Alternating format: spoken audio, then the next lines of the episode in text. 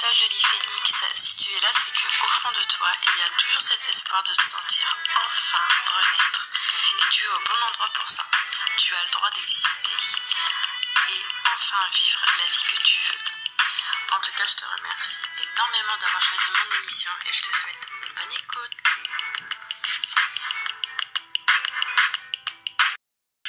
Coucou tout le monde, j'espère que vous allez tous super bien. On se retrouve aujourd'hui dans un nouvel épisode. Et aujourd'hui, on va parler de la sexualité, le rapport à la sexualité après un inceste, un viol. Et on va discuter de tout ça avec Aude. Donc Aude, je te laisse, je te laisse te présenter. Alors je suis Aude, j'ai vingt-deux ans, je suis mariée depuis trois ans. Et je participe à cet épisode aujourd'hui parce que par mon histoire, j'ai vécu des attouchements par mon frère. Alors que j'avais huit ans, ma petite sœur six et lui il en avait douze. D'accord, donc tu avais huit ans quand ça s'est passé. Et euh, après, par la suite, comment tu t'es sentie, on va dire, au niveau de la, au niveau de la sexualité? Est-ce que, euh, comment, est-ce que ça t'a bloqué ou est-ce que justement ça peut-être euh, ça t'a rendu un peu plus curieuse? Je te pose cette question parce que moi je sais, euh, je le dis et maintenant, euh, on va dire, euh, j'assume, je dis ça entre guillemets parce que pff, franchement je rentrerais dans un débat, mais... Est-ce que toi aussi, comme moi, c'est vrai que moi, euh, après les abus, j'ai eu cette curiosité euh, d'aller chercher. Alors je faisais ma petite curieuse, j'allais chercher dans les affaires euh, bah, de la personne qui abusait de moi. Et très souvent, bah, je tombais sur des films, euh, voilà, hein, des films érotiques et tout. Donc, euh, donc voilà, on voulait savoir si toi, tu as eu aussi cette curiosité de savoir, euh, bah, de connaître euh, la sexualité plus, euh, plus approfondie, voilà, plus en détail.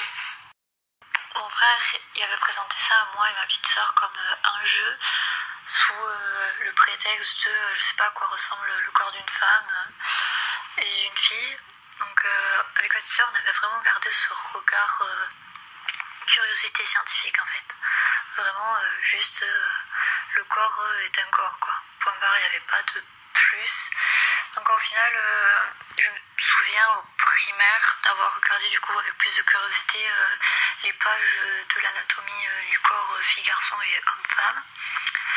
Je me souviens après que quand le jeu s'arrêtait, juste avant d'aller au collège je crois, j'avais demandé à mon frère au final euh, du coup euh, à quoi ressemblait euh, le corps d'un homme. Et il m'avait montré avec beaucoup euh, d'inquiétude et de stress euh, les pages de son manuel d'S V T de cinquième à l'époque. Voilà, c'est ce qu'on est en train de parler, l'hypersexualisation. Mais moi, je ne l'avais pas dans la recherche de vouloir me mettre avec un garçon. Euh, je sais juste que, du coup, je me suis, moi, je me suis perdue dans les livres. Vraiment, bon, ça, c'était à cause de mon contexte familial. Mais du coup, euh, au collège, j'ai beaucoup cherché de livres où euh, les relations euh, hommes-femmes, au niveau de leur sexualité, étaient un peu plus décrites. Euh, et du coup euh, après au collège je me souviens j'ai cherché du coup le, parce que c'était le porno euh, ça m'a totalement dégoûtée quand j'ai découvert euh, à quoi ressemblait vraiment un homme et de comment ça se passait. Bon après j'ai pas tombé sur les meilleures vidéos aussi mais ça m'a vraiment dégoûtée et je me suis restée sur les bouquins. Mais après j'ai découvert Wattpad au collège, enfin collège. Et là, ben, euh, les écrits sont crus, sont détaillés, et cetera. Donc c'était, entre guillemets, mon porno à moi. Euh, c'était ma façon de... ma façon d'exprimer mon hypersexualisation, en fait. Et euh, mon autre façon, c'était, euh, ben, du coup, euh, mon imagination. Donc du coup, j'avais comme une sorte de rituel. Tous les samedis matins, je faisais... Euh, je m'imaginais euh, plusieurs scènes... Euh, entre guillemets à caractère érotique alors que j'avais quatorze ans et que je savais même pas ce que c'était entre guillemets de comment ça se passait vraiment, mais voilà c'était euh, ma façon de faire. Au final de l'extérieur j'étais très pudique etc, ça me gênait d'en parler mais mon imaginaire était très euh, ouvert. Ok, bah je comprends, ouais, que l'imaginaire soit hyper hyper développé, moi aussi c'était, c'était, c'était vraiment pareil, hein, quand on me voyait de l'extérieur, et très souvent quand dans les, dans les conversations, les discussions avec les gens, dès que le sujet arrivait sur la sexualité, oh là là, j'avais la tête qui se décomposait, j'étais, euh, je regardais... Euh, par terre, j'étais mal à l'aise. Et pourtant, ben, quand j'étais seule avec moi-même, ben oui, pareil, j'avais, euh, j'étais comme toi, j'avais vraiment une euh, imagination, mais vraiment hyper développée. C'est bien parce qu'on voit euh, différents parcours et euh, ouais, toi, ça a été vraiment les livres, la lecture. Euh, c'était vraiment dans ça que tu as découvert un peu la sexualité. Euh, je sais que moi, de mon côté, c'était vraiment dans les, les films, hein, vraiment, c'était vraiment ça. Pousser à être curieuse, à aller voir, c'est souvent aussi dans les rêves. Alors, je sais pas si toi aussi, ça a été pareil, mais euh, déjà petite, je me rappelle déjà euh, au début de l'adolescence, quand j'avais, je crois, onze douze ans, et ben, je rêvais très souvent dans mes rêves que j'avais des rapports bah, sexuels avec des hommes toujours plus âgés que moi. Alors je me dis, les rêves, des fois, ils nous envoient pas mal d'indices. Donc euh, le fait d'avoir eu ce genre de rêve, bah, ça m'a poussée à être hyper curieuse et à aller voir.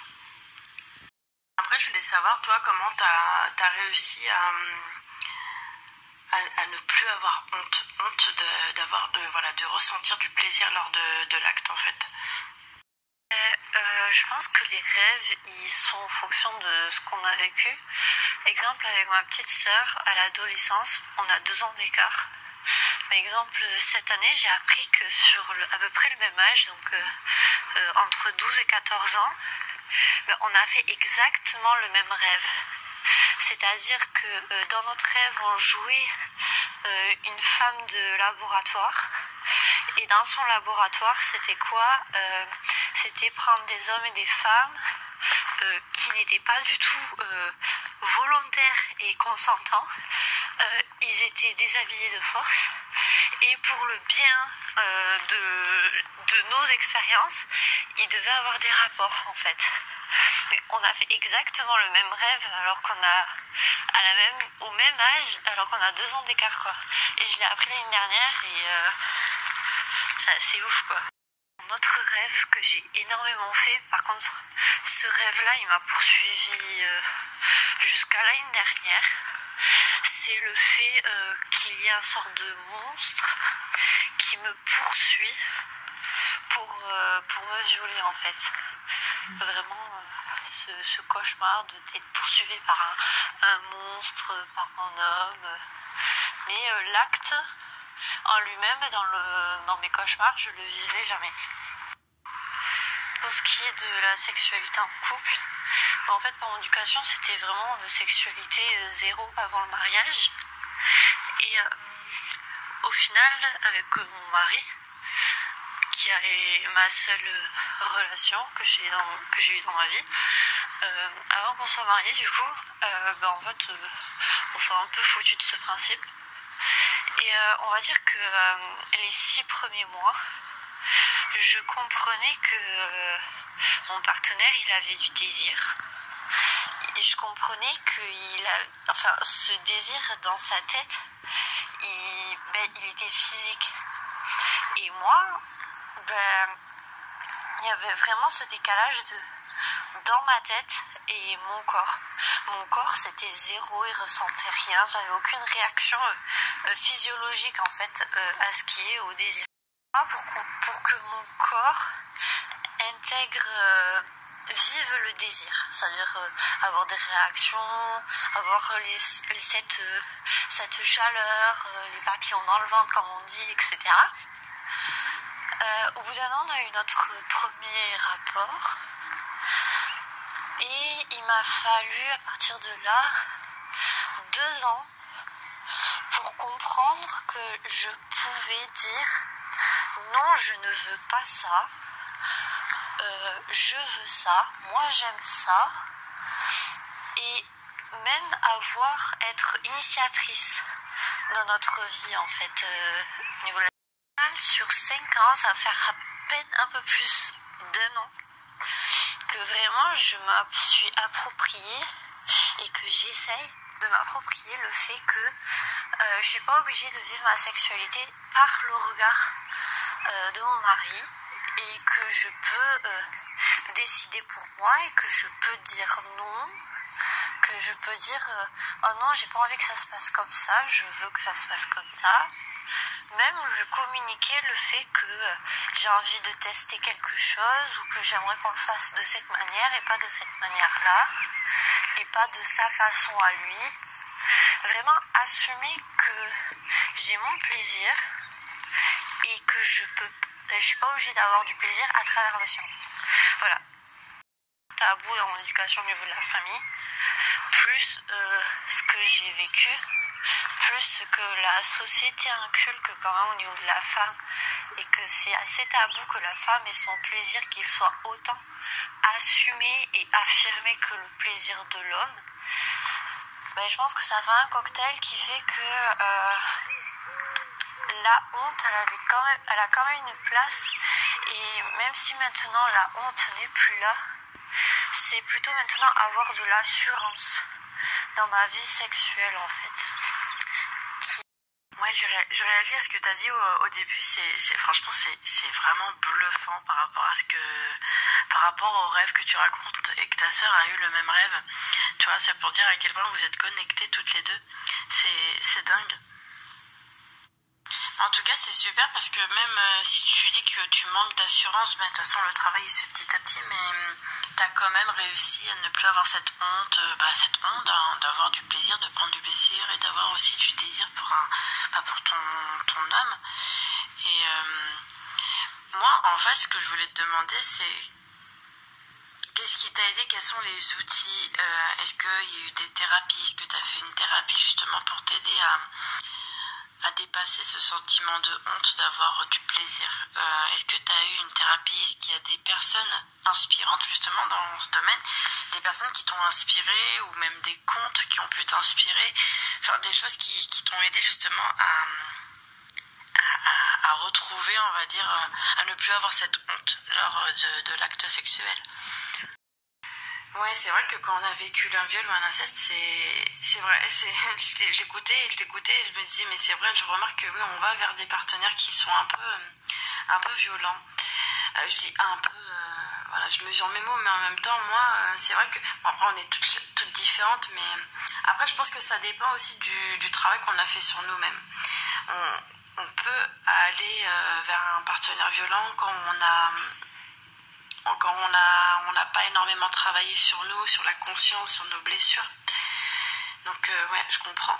Je rebondis aussi par rapport aux, aux autres comptes Instagram que tu, que tu bah, que, que évoques là, parce que c'est vrai que je les adore aussi, aventreouvert et euh, Léoparde. Bah, je pense que je mettrai les liens de leurs comptes sur le podcast en, en barre d'infos. Et, et ouais, sensuelle aussi, c'est vrai que tu me l'avais recommandé, je suis allée dessus et c'est vrai que ça a l'air super hein, ce qu'elle fait.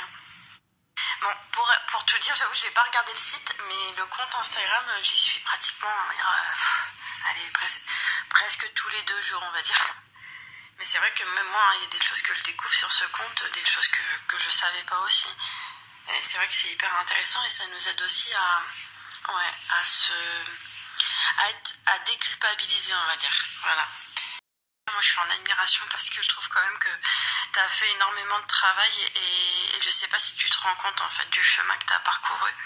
Et je pense que, j'espère en fait que ceux qui nous, ou celles, ceux ou celles qui nous écouteront, qui, enfin qui t'écouteront surtout, bah, qui, qui verront que et qu'on peut s'en sortir, hein, qu'on s'en sort. Euh, j'ai même pas envie de dire qu'on peut, on s'en sort euh, en travaillant sur nous, en, en se documentant, en faisant des recherches. Et, euh, et, et qu'on voit la lumière au bout du tunnel, hein, toujours. On renaît, on renaît de nos cendres. Hein. Et euh, ouais, je réagis à ce que tu dis. Euh, justement, c'est ce que je te disais. Je sais pas si tu réalises le travail que tu as fait, parce que regarde, tu quand même, t'as quand même la conscience que tu as ce lapsus par rapport à ton mari. Et le fait de voir que tu as conscience, eh ben, pour te dire que c'est quand même un poids. un poids en moins en fait. Tu, tu sais que tu as besoin là d'être accompagné, mais quand même tu as mis euh, la conscience sur ça, sur ce, sur ce petit euh, sur cette problématique, et ça c'est bah, ça c'est super. Bon, en tout cas moi je vais arrêter le podcast, on va le terminer pour aujourd'hui.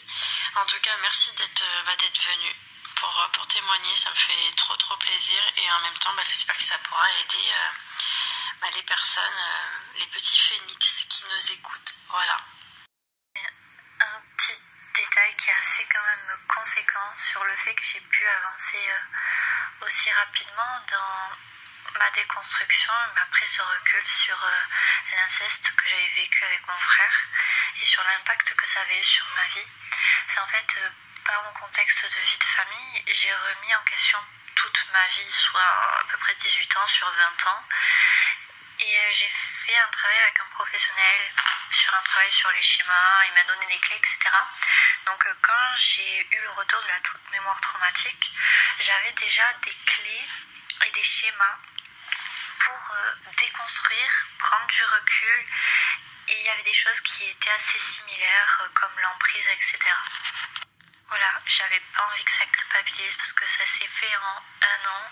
Parce que du coup, c'est un an de travail que j'ai fait, alors que comparé sur le travail que j'ai dû faire pour ma famille, ça a été sur cinq ans.